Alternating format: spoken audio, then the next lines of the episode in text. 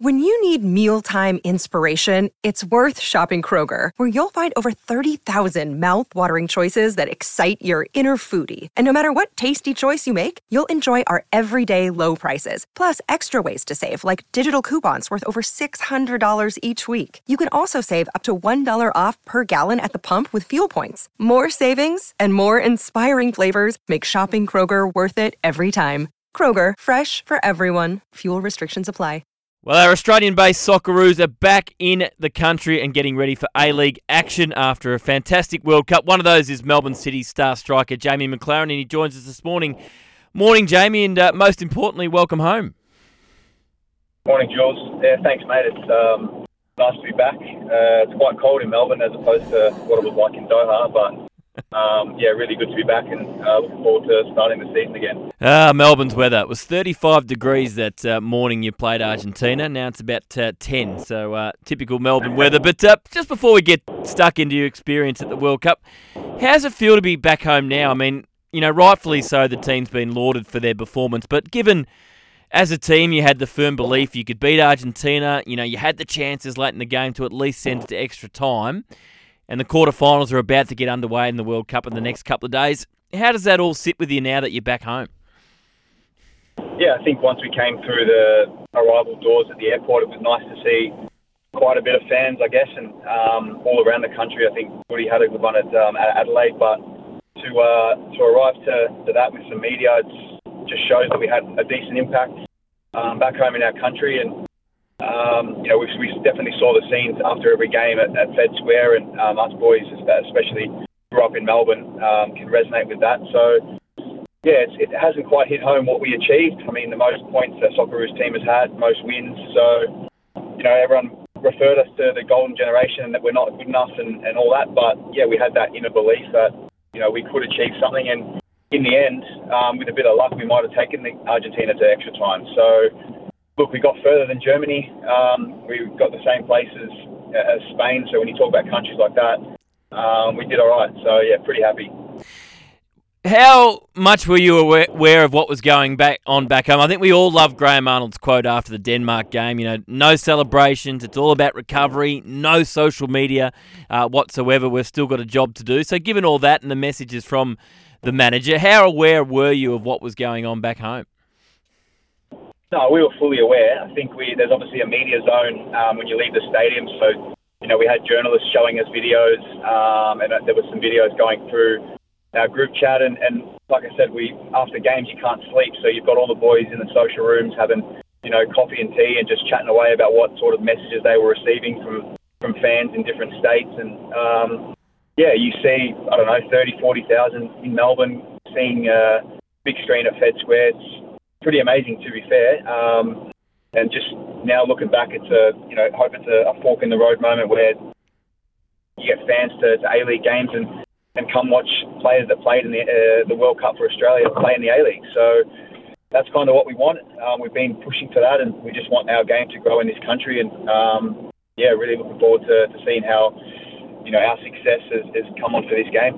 I was going to ask you that, Jamie. How, how do we I guess, prosper off the back of the momentum of this World Cup. We saw it in 2006. There was huge momentum, and the A League was absolutely flying at that time. H- how do we make sure that happens again? And then once it does happen, it, it continues, it doesn't drop away? I think there's a, there's a number of ways, but you know, not every box can be ticked at this point in time. I think what happened maybe back in 2006, there was there wasn't a thing called social media, so the only way fans would have interaction with players would be going to games and maybe meeting them outside the stadium where, you know, fans can just click on our pages and see what we're up to on a, on a daily basis. So I think in Australia, anyway, in the A League, I think social media probably has killed the interest and killed the, the buzz about it because we're so accessible in that way. But at the same time, you know, you put an atmosphere um, at an A League game, you'll get goals, you'll get exciting games, but you know, the fans bring the atmosphere, and if they bring that, then us guys on the field will have to repay that, that faith and that, you know, support. So we'd go out there and have a good game and, and try and make it entertaining for them. So it works both ways, and um, you know, you'll see in you know us versus Sydney FC or us versus um, Melbourne Victory in the in the derby, they're always cracking games. They're not average games. So um, we really look forward to, to hopefully building on that and um, you know, making it special for, for a younger generation that want to be, I don't know, next Socceroos or next A-League players. Of Socceroos and Melbourne City star striker Jamie Maclaren, can you take us inside the rooms after that Argentina game? We saw, you know, Jackson Irvine on the pitch sort of broke down in a, an interview he did uh, with SBS. What was the feeling like in the rooms? Given I'm, I'm assuming there was a, a sense of pride, but also that sense of disappointment as well. Yeah, and probably just a sense of that's four four and a half years over in that in that sort of you know how we've been qualifying and, and that journey, I guess. But um, look, if we had got slapped three 0 you probably would look in the dressing room and you'd, you'd probably understand and look each other in, the, in, in each other's eyes and say, yeah, fair enough, we gave it a good crack. But to know that you went toe to toe and the last five minutes, you know, Argentina were sort of on their knees and uh, we had some chances that probably could have equalised, and you know, had it gone to extra time, anything could happen, and penalties like like you've seen in the last few few rounds of the the quarterfinals. So, yeah, uh, what do you say, mate? We played against one of the best players who's ever played the game, uh, Argentina, who were one of the favourites.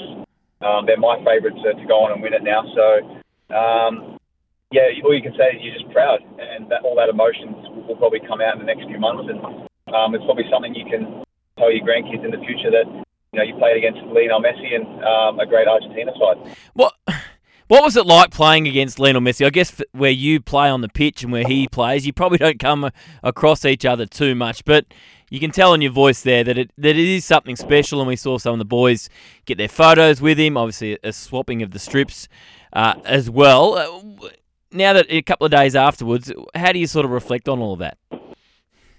Yeah, well, they, they were attacking sort of where our bench was in the first half, and you know I was warming up, so I was able to see him very, very close, and you know just watch his movement and stuff. And when they don't have the ball, he, he really does nothing, and his, his his teammates really do the work rate for him because they know that when, once they have the ball, that he's the guy that's going to, to dig them out. And you saw with their goal, he took the free kick, it came back out, they gave it straight to him, and then he played the one-two, and um, you've seen that a hundred times. He's done that for Barcelona and PSG, where he just rolls in the far post and it's almost unstoppable. You, you, you think he can stop it, but he's that good, um, and his placement and his, his composure is, yeah, it's, it's not human in a way. Um, so that's why he's the greatest of all time, and um, he does. You can see he's got a lot of pressure on his back. With you know, there was probably fifty thousand Argentinian fans with all, they all had number ten jerseys. you know, so you can only imagine how the Argentinian players look up to him as well, and um, it was an honour to, to be on the same pitch. I think something that's uh, yeah, it hasn't really hit home just yet. But once you see, um, I've got some good photos of myself shaking his hand, and awesome. You know, it'll be good to tell people in the future that you come up against the greatest. What was that atmosphere like for that round of 16 match? Coming through the television back here, it almost sounded like you were playing in Buenos Aires. I mean, the noise coming from the Argentinians. Uh, fair play to the Socceroos fans; they made as much noise as they could, but they were severely outnumbered. What what was that atmosphere like?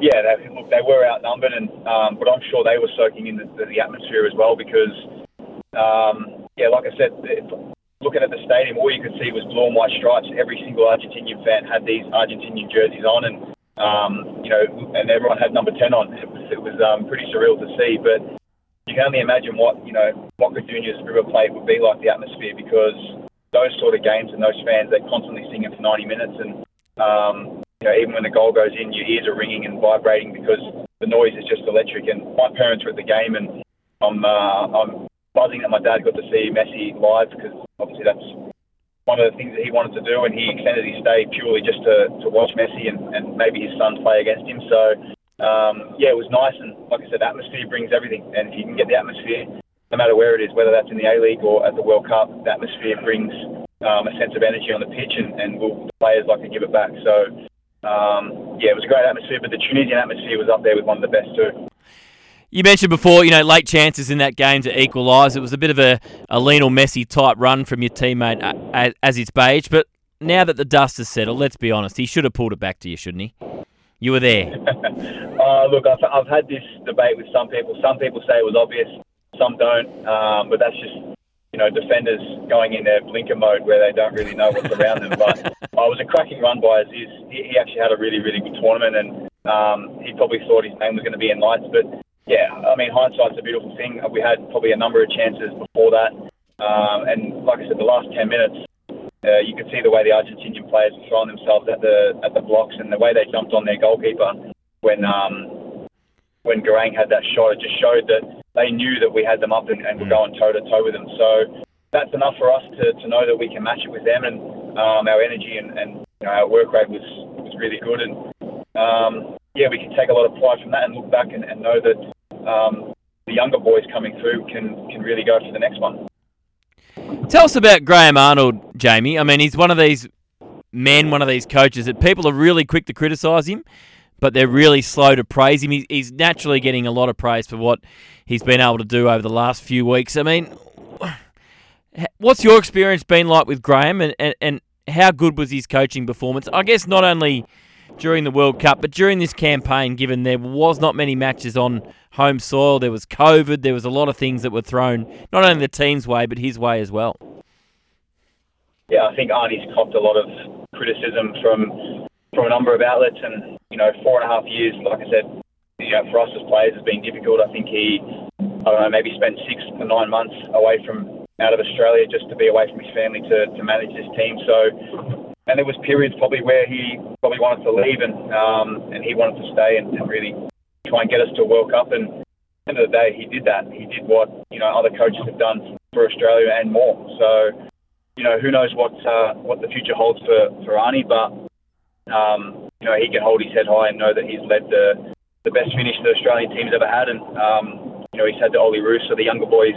I've loved working with him for that period of time as well, and yeah, I think he's, he's basically just spoke to us players and said that he wants to, to go on holiday, refresh his mind like like he deserves. And um, yeah, who knows what the future holds, but he, he knows that he's done a, a very good job. And if he doesn't get the credit, then he's no, he knows he's probably got the respect from, from the playing group and, and the boys that played under him. Would you like to see him coach on? Look, that's not for me to say. I think it's um, a case of if he wants to stay, then I'm sure the boys and myself would be happy for to see him stick on. But um, he does need a break. I think it's been more emotionally than, than anything else for him. So you want him to, to be happy with what he wants to do. Um, you don't want him to, to take on a role that he's, he's sort of burnt out. And um, if he does say he's come out and said he's burnt out, then, then that's um, understandably because it's been a, a grueling four and a half years. And um, but if he does stay, then he knows all the boys. Um, there might be a few boys in that generation thing that might, um, you know, he might still play, but you know, I, I fall into that category where you know I'm 29, maybe 32 um, for the next for the next World Cup. So you don't know, but it's uh, it's going to be an exciting period for, for Australian football. Um, whatever happens, there's no games until March, I believe. So um, there's time for, for Arnie to get his head down, refresh his memory and uh, his, brain, and if he wants to stay on, then then that would be great. If he doesn't, then you know, I wish him all the best. I was going to ask you that the next World Cup, obviously a long way away, as you say, but I'd imagine after getting a, a taste for it, there must be just a an unbelievable desire to get at least one more crack at it.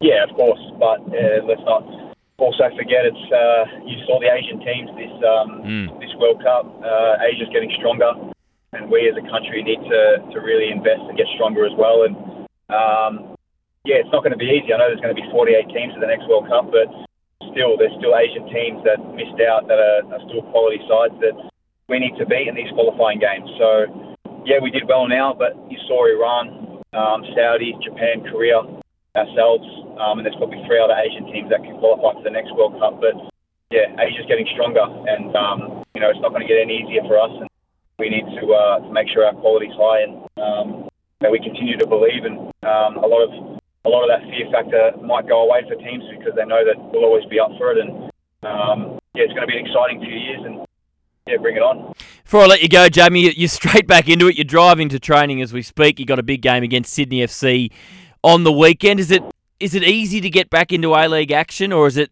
you're coming off such a high? Is it is it is it tough to get going again? No, it's the complete opposite. Um, a lot of boys uh, you know, who play in Europe and stuff are having six weeks off. They're not back until Jan. But for me, I couldn't wait to get back on the plane and um, and get ready for, for the season you know, I'm on. Um, we're on a great run at the moment. We've not lost a game this season. Uh, we're looking really good. Obviously, our coach has moved on um, and gone, gone to France, and we've got Rado Micic at the helm at the moment. So, look, I don't know what the dynamic is like at training, but I'll head there, head there now and see how all the boys are, and um, really look forward to starting this season off on a personal note. Just keep, keep scoring goals and um, keep winning games, and, and yeah, just follow on the, the Melbourne City standard and um, look to win more silverware. I guess, and your coach is gone. It was probably something you probably weren't expecting uh, when you headed over to the World Cup, but uh, it's a great opportunity for Patrick Kisnorbo. But uh, that must feel a little bit different. Yeah, it will. Um, he FaceTimed us three boys when we were um, playing PlayStation in Qatar, so it was it was a bit funny. And you know, with with PK, you understood that his ambition was to go, and um, there was a period in time where you thought, okay, maybe he's going to go at the end of the season, but you know, football's all about timing, and the, the, the time to take over Troyes was, was now, and um, he's headed over there with uh, Ralphie, and um, yeah, we'll see what the dynamic is like in training. It's gonna it's to be different. It always is when you have a new coach and uh, different ideas and different training. But um, we know as a playing group that it might be a little bit player driven, which we've got a lot of experience. Obviously, our captain, um, you know, you got, you got Mathew Leckie, myself, Andy Nabbout, and, and guys who have played for, for the national team that, um, you know, we need to keep that standard, whether who, whoever takes the helm. That, you know, this has been a lot of build up for the last couple of years, so we know how to win games. And um, yeah, I just look forward to, to getting underway and there's a big Melbourne derby uh, next weekend also. Well, Jamie, thanks so much for your time this morning, and, and well done again. I'm glad the team got a sense for what it meant back in Australia, and particularly for you guys that grew up in Melbourne. Fed Square, twenty thousand at AAMI Park at, at five o'clock on a, a Sunday morning. I'm, gra- I'm glad you got a sense of that. Well done, and uh, good luck when the A League season resumes on the weekend. Thank you very much, Jules.